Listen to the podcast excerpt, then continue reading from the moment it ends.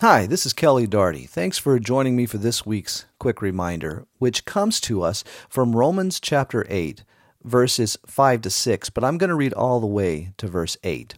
So, starting in verse 5, we read this For those who are according to the flesh set their minds on things of the flesh, but those who are according to the Spirit, the things of the Spirit. For the mind set on the flesh is death, but the mind set on the Spirit is life and peace. Because the mind set on the flesh is hostile toward God, for it does not subject itself to the law of God, for it is not even able to do so. And those who are in the flesh cannot please God. Tozer once said this What we think about when we are free to think about what we will, that is what we are. Or, will soon become. We see in verse 5 that our thoughts reveal our foundation. Again, in verse 5, for those who are according to the flesh set their minds on the things of the flesh, but those who are according to the Spirit, the things of the Spirit. The word according has been translated in another part of Scripture simply as together. So, for those who are together with the flesh, set their minds on things of the flesh, and those who are together with the Spirit, the things of the Spirit. So, this being the case, then, what does it mean to be together or according to the flesh? What does this profit well, in chapter 7 of Romans, verse 18, Paul says it like this For I know that nothing good dwells in me, that is, in my flesh. For the willing is present, but the doing of the good is not. See, it doesn't matter how much our, our desire is to be right.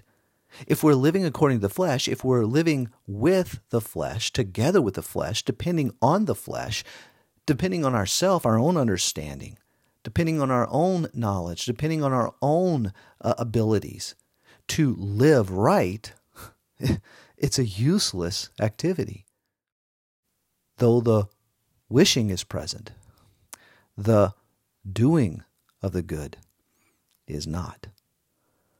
So the flesh is useless. But what about the Spirit? What does it mean to live together with the Spirit?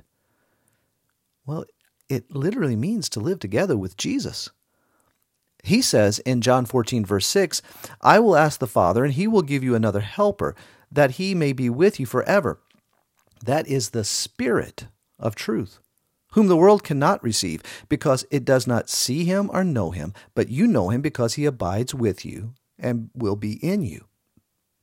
And then verse 18 I will not leave you as orphans. I will come to you. You see, the presence of the Spirit is literally Christ Himself. I will come to you. So to live with the flesh is to live with your best, and it's useless. But to live with the Spirit is to live together with Christ. Are you living according or together with the flesh are according together with Christ. You see, who we agree with determines who we will be with. So, being that our thoughts reveal our foundation, we now also find that our thoughts reveal our destination. In verse 6, for the mind set on the flesh is death, but the mind set on the Spirit is life and peace. The result of being according to or together with the flesh is death. Death is simply separation from God's life. We know that God created us for His image, to live out His image in Genesis 1 26, 27.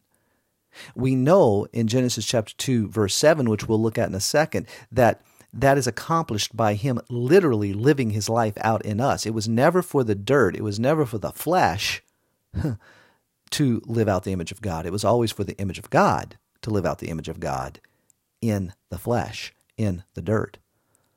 So death is the separation from God's life. In Genesis 2, verse 17, we read this But from the tree of the knowledge of good and evil you shall not eat, for in the day that you eat from it, you will surely die. And so, within the context, we see that this death is a separation from the image of God. It's a separation from what we were created for. The result of being according or together with Christ is the opposite. It's to know his life.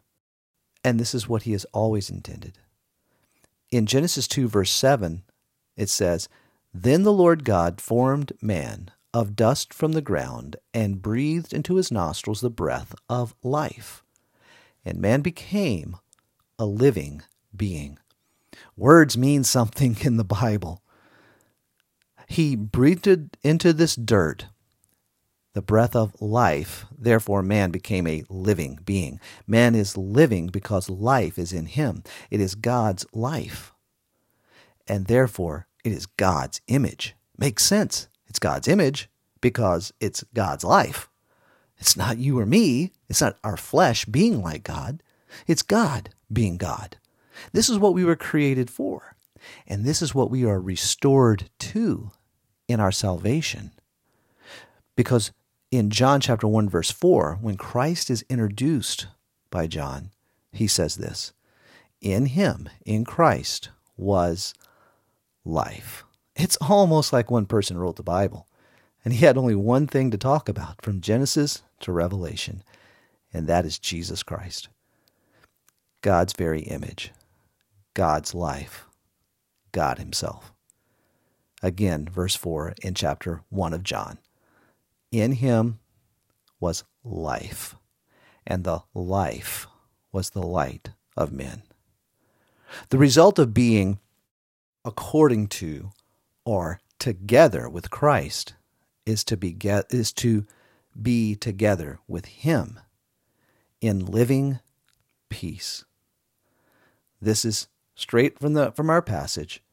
The the mind set on the spirit of life I'm sorry, the mind set on the Spirit is life and peace.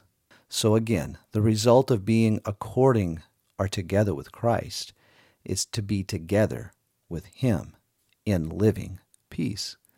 The word peace means, or it brings, it implies a prosperity. And the prosperity that is being talked about here is a, a oneness, a quietness, a rest, Strong's explains it this way it's a being set at one again. Well, what does that mean? Well, again, in the Gospel of John, chapter 14, and verse 27, we read this Peace, Jesus says, peace I leave with you. Catch this now. My peace I give to you. Not as the world gives. So it's not according to our flesh.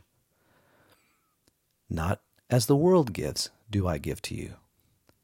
Do not let your hearts be troubled, nor let it be fearful. Did you hear that? My peace. This is literally Christ. This is literally God Himself. This is His life, His presence, His peace. In Romans 12 and verse 2, we read this Do not be conformed to this world but be transformed by the renewing of your mind. Where is your mind set? So that you may prove what the will of God is, that which is good and acceptable and perfect. Are you together with the world, together with the flesh? Are together with the Spirit, together with Christ? Now, some of you have heard me tell this before, so please forgive me if this is the hundredth time you've heard it. But I think it's really important and relevant for us to think about because of the, the, the state of the church and the lack of influence that it has in society today. I was sitting in a church leadership class in Bible college, in the late 1980s with future pastors, Bible teachers, missionaries. The academic dean was teaching that class. He walked in one morning, looked at us, and made this statement verbatim In order to reach the world, we must become more like the world. The Holy Spirit checked my heart at that moment. And I looked up and it just did not ring true. It did not set right with me. I turned around and I looked at my classmates and watched as these future pastors, these future missionaries, these future teachers wrote it down. And it's been my observation since that day that the church has taken on this attitude. We don't want to be offensive to the world. We want to be attractive to the world. But, folks, the gospel is offensive because the gospel is truth. The truth is offensive because the truth does not compromise. In order to reach the world, we have to become more like the world? You mean we have to agree with and be with the flesh in order to reach the flesh? No.